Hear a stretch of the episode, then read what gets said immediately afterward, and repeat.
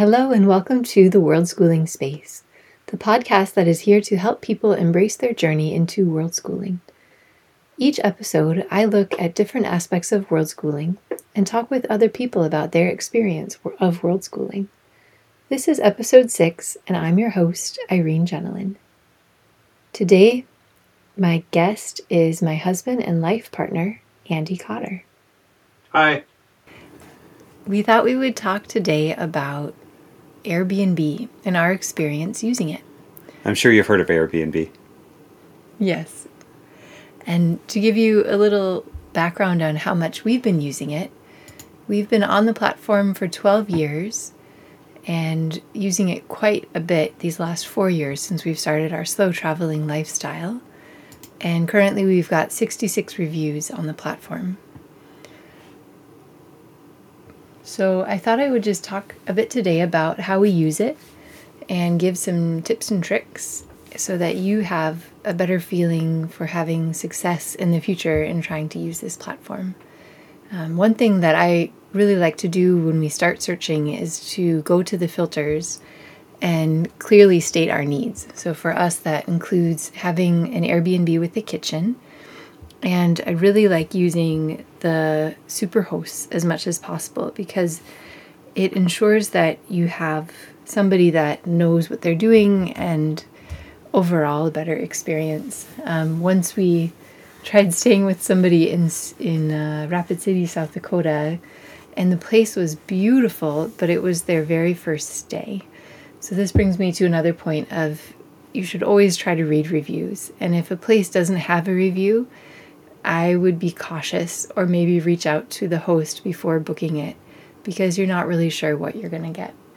So in this example of our time in Rapid City, we did try staying there, but the place was beautiful and spotless. But as soon as you walked in, you could smell that it had been the home of a smoker and the walls just emanated smoke.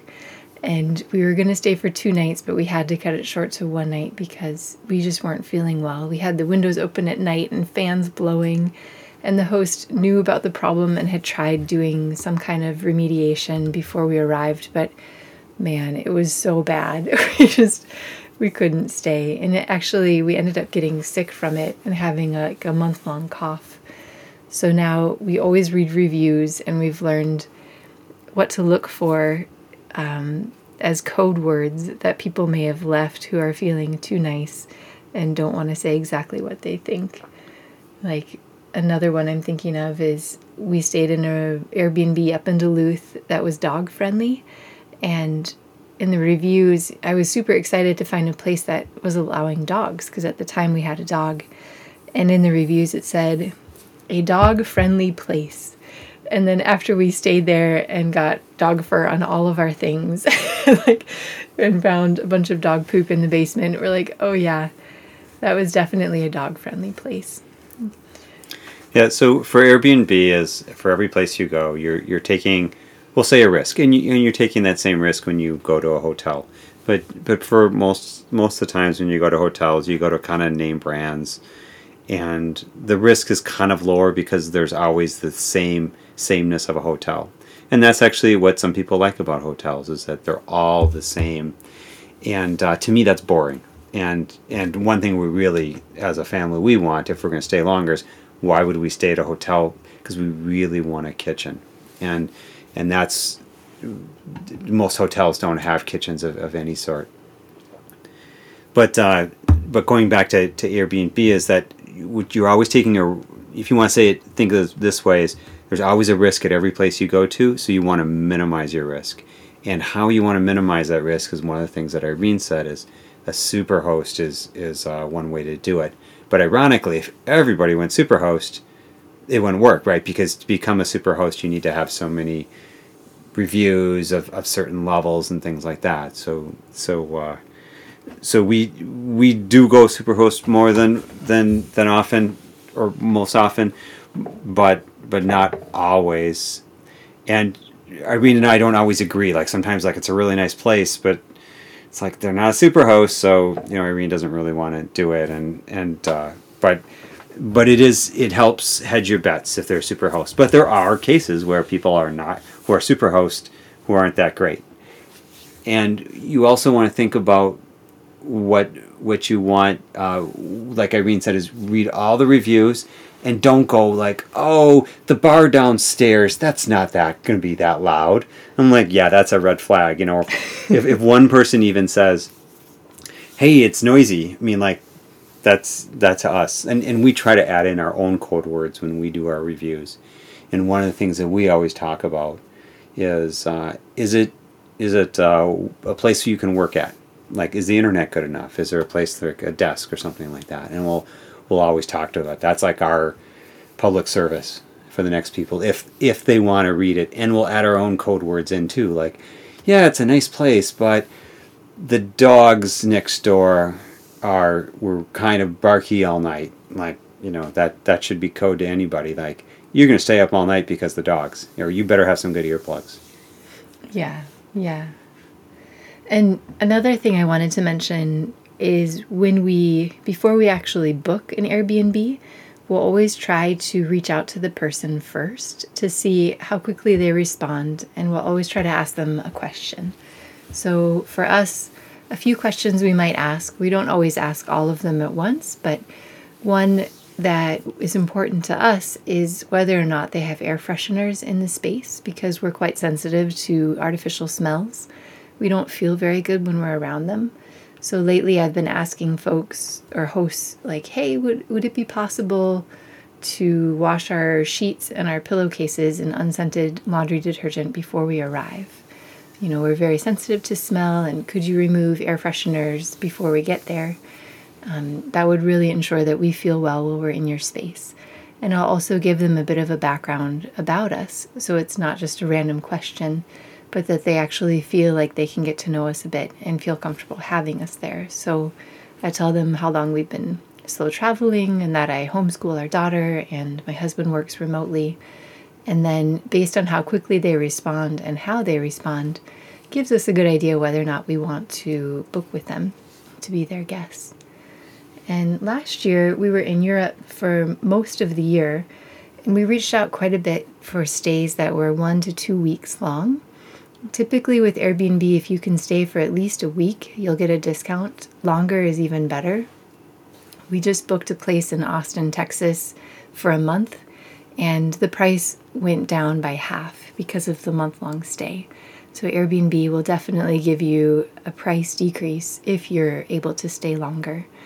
So when we were in Europe last year, I would often reach out to people and ask them, like, tell them a bit about ourselves, and then say, we have our personal budget of, we try to aim for sixty-five dollars a night wherever we stay, so sixty-five U S D, and that averages for us throughout the whole year. So if we stay with friends and family, then it's no money per night, so we might be able to stay somewhere else that costs more than sixty-five dollars a night. But I just throw it out there to the host and say, our budget is sixty-five dollars a night, and we're interested in staying for a week or a month, however long the stay is, and I'm wondering if you would consider lowering your rate or giving us a special offer. And then they'll have a chance to think about it, and they'll write back yay or nay.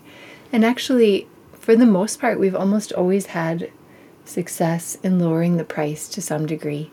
Uh, we were in Portland last summer, and the gentleman wrote back and said, you know, I really can't go that low because it just doesn't cover my costs for the mortgage and the association fees, but he was able to discount it down to, I think, eighty or eighty-three dollars a night for us for the month, month and a half that we were there. So that helped a lot, and it was really nice that he was willing to work with us on our budget. Yeah, so Airbnb, how they started is, you know, basically everybody stayed on people's couches, and then and then it switched, and an Airbnb's grown up, and an Airbnb is, you know, it's not it's not a perfect platform, and sometimes I wish there was other platforms that were worldwide as big as Airbnb, but they're just, you know, Airbnb is, is the big one right now. And and there are some, I forget, what's the one with the nurses for the anytime?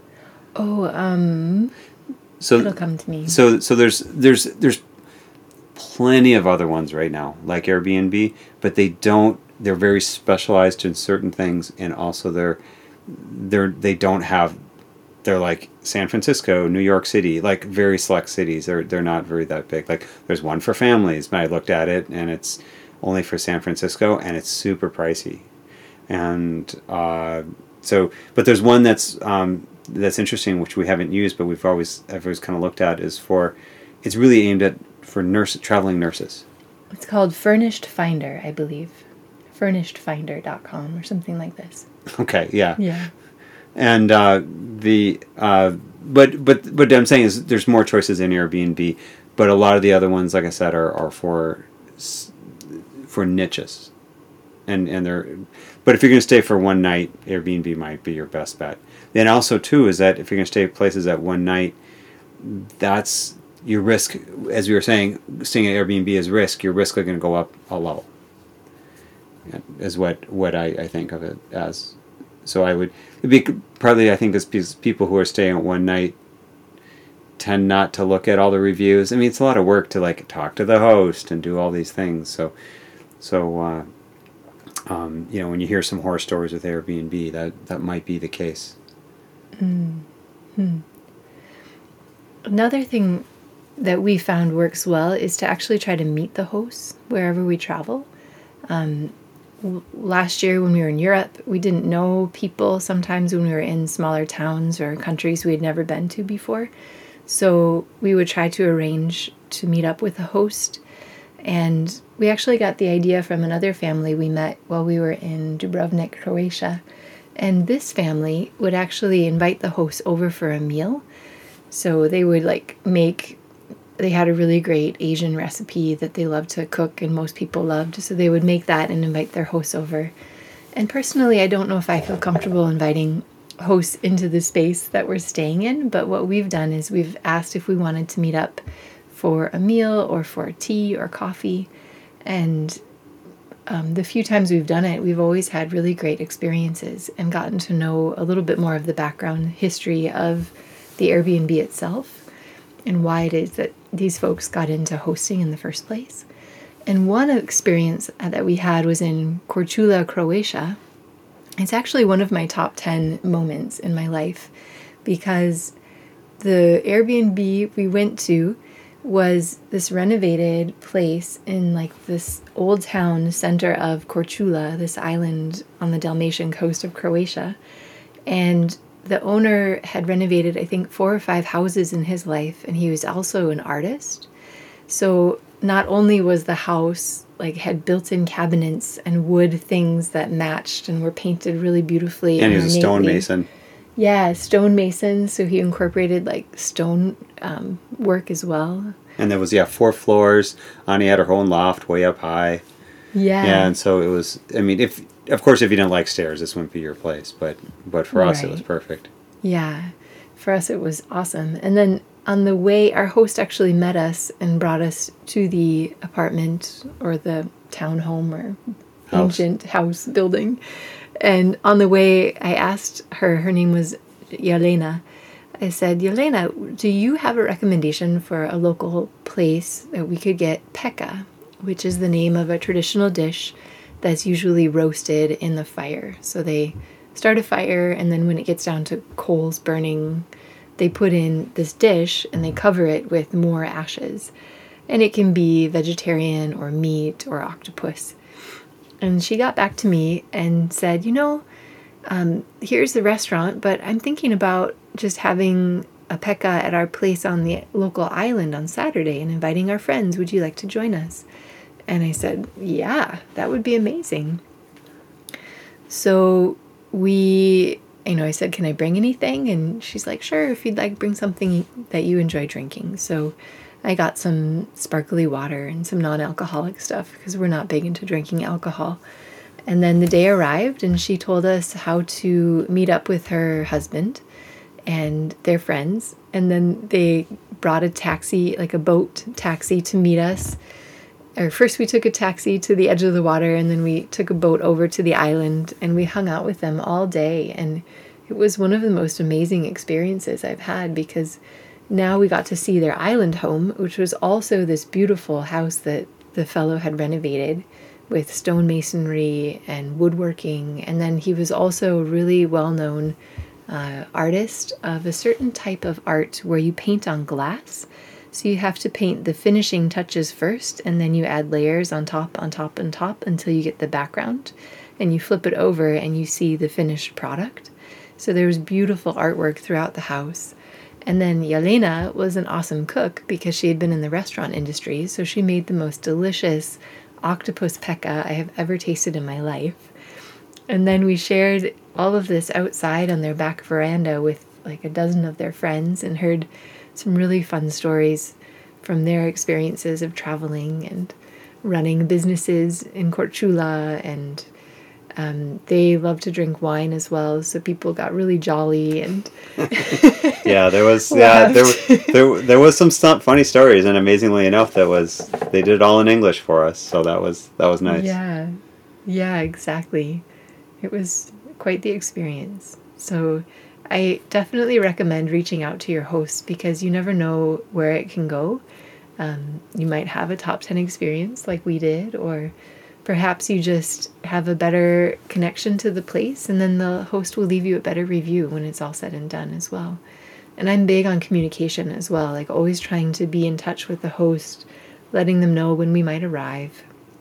If anything breaks, we'd let them know right away, like, hey, I'm so sorry, this glass broke. Can I offer to replace it? And nobody has actually ever asked us to replace anything, but just by us offering to pay for things, they always feel better about knowing that it's broken, and then they can replace it for the next guest. Yeah, do you have anything more yeah, to say? Yeah, so, so the Airbnb sometimes, especially it feels like, uh, do do you talk to the host and then go outside of Airbnb? Do you, you know, that's like a whole thing of like, mm. like of that. And so what Airbnb does is it gives you some, I call it insurance, of something goes wrong, Airbnb in theory should have your back.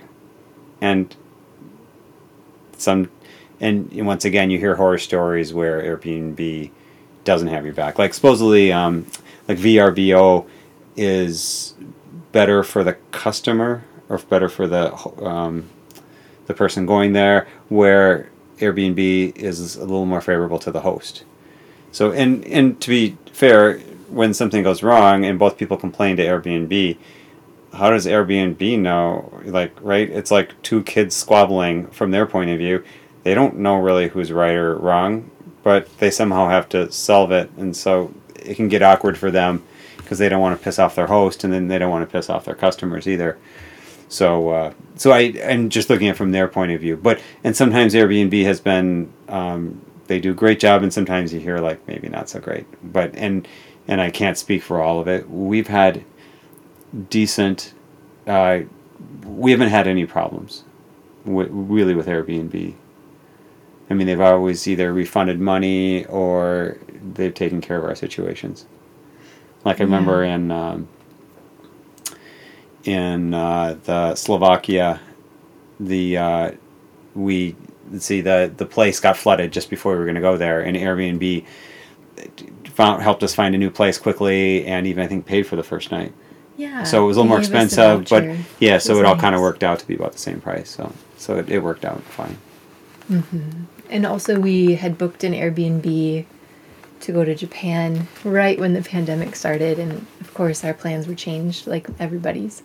Um, and we were ultimately able to get that refunded. Yeah, Airbnb paid for that one. Mm-hmm. So, so for the most part, Airbnb does a pretty good job.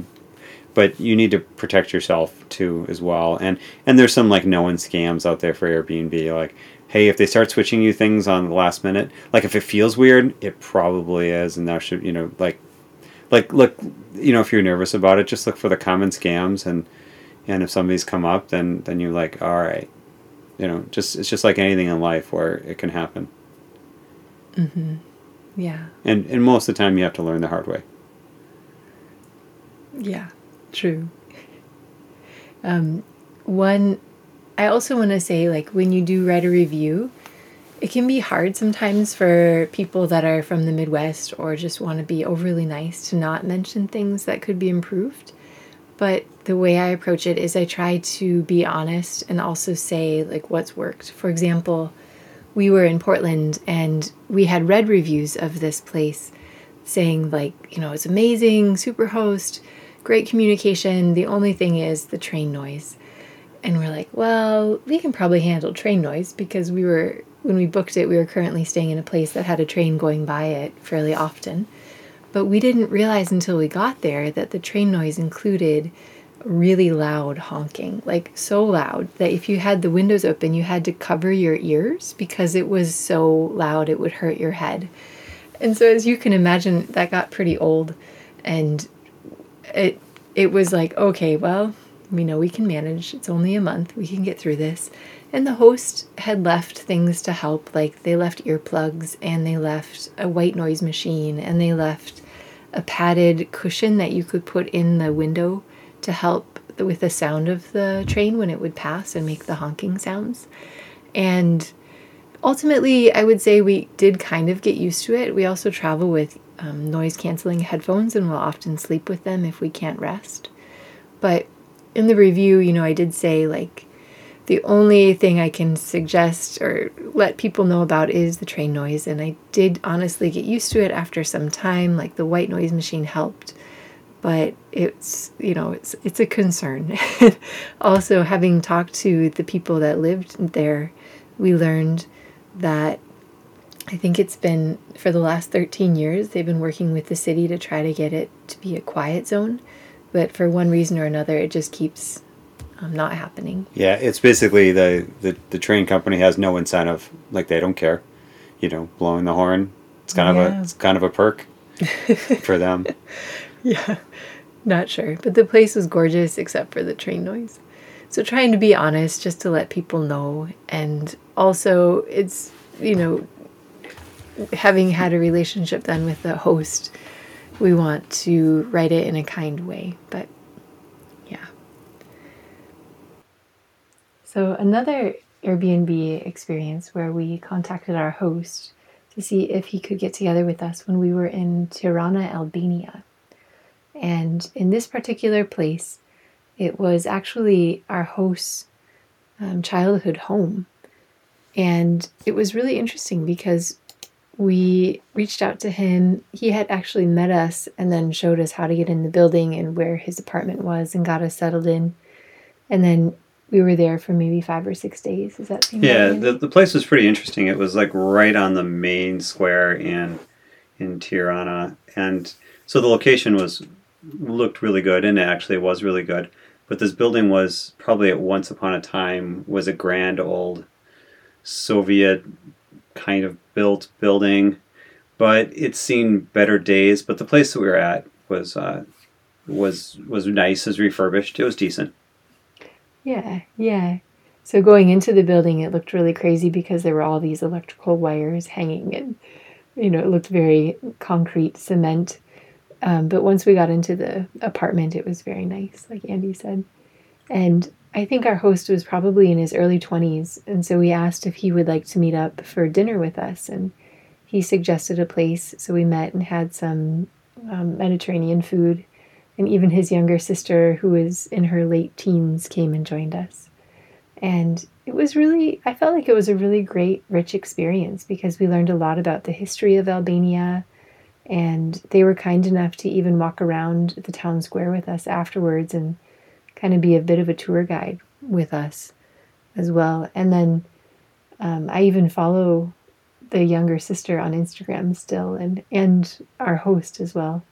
And he said his father was a bit hesitant at first because he didn't know how Airbnb worked and kind of wanted to be sure that they would get some consistent income, but the host was able to convince his dad to give it a try, and sure enough, you know, by doing Airbnb, they're able to make a lot more money than they would have if they were to rent it out um, to the people in Albania. And yeah, fun fact, I didn't realize, but Albania housed a lot of the Jews during World War Two because they never took a stance um, for one country during the war.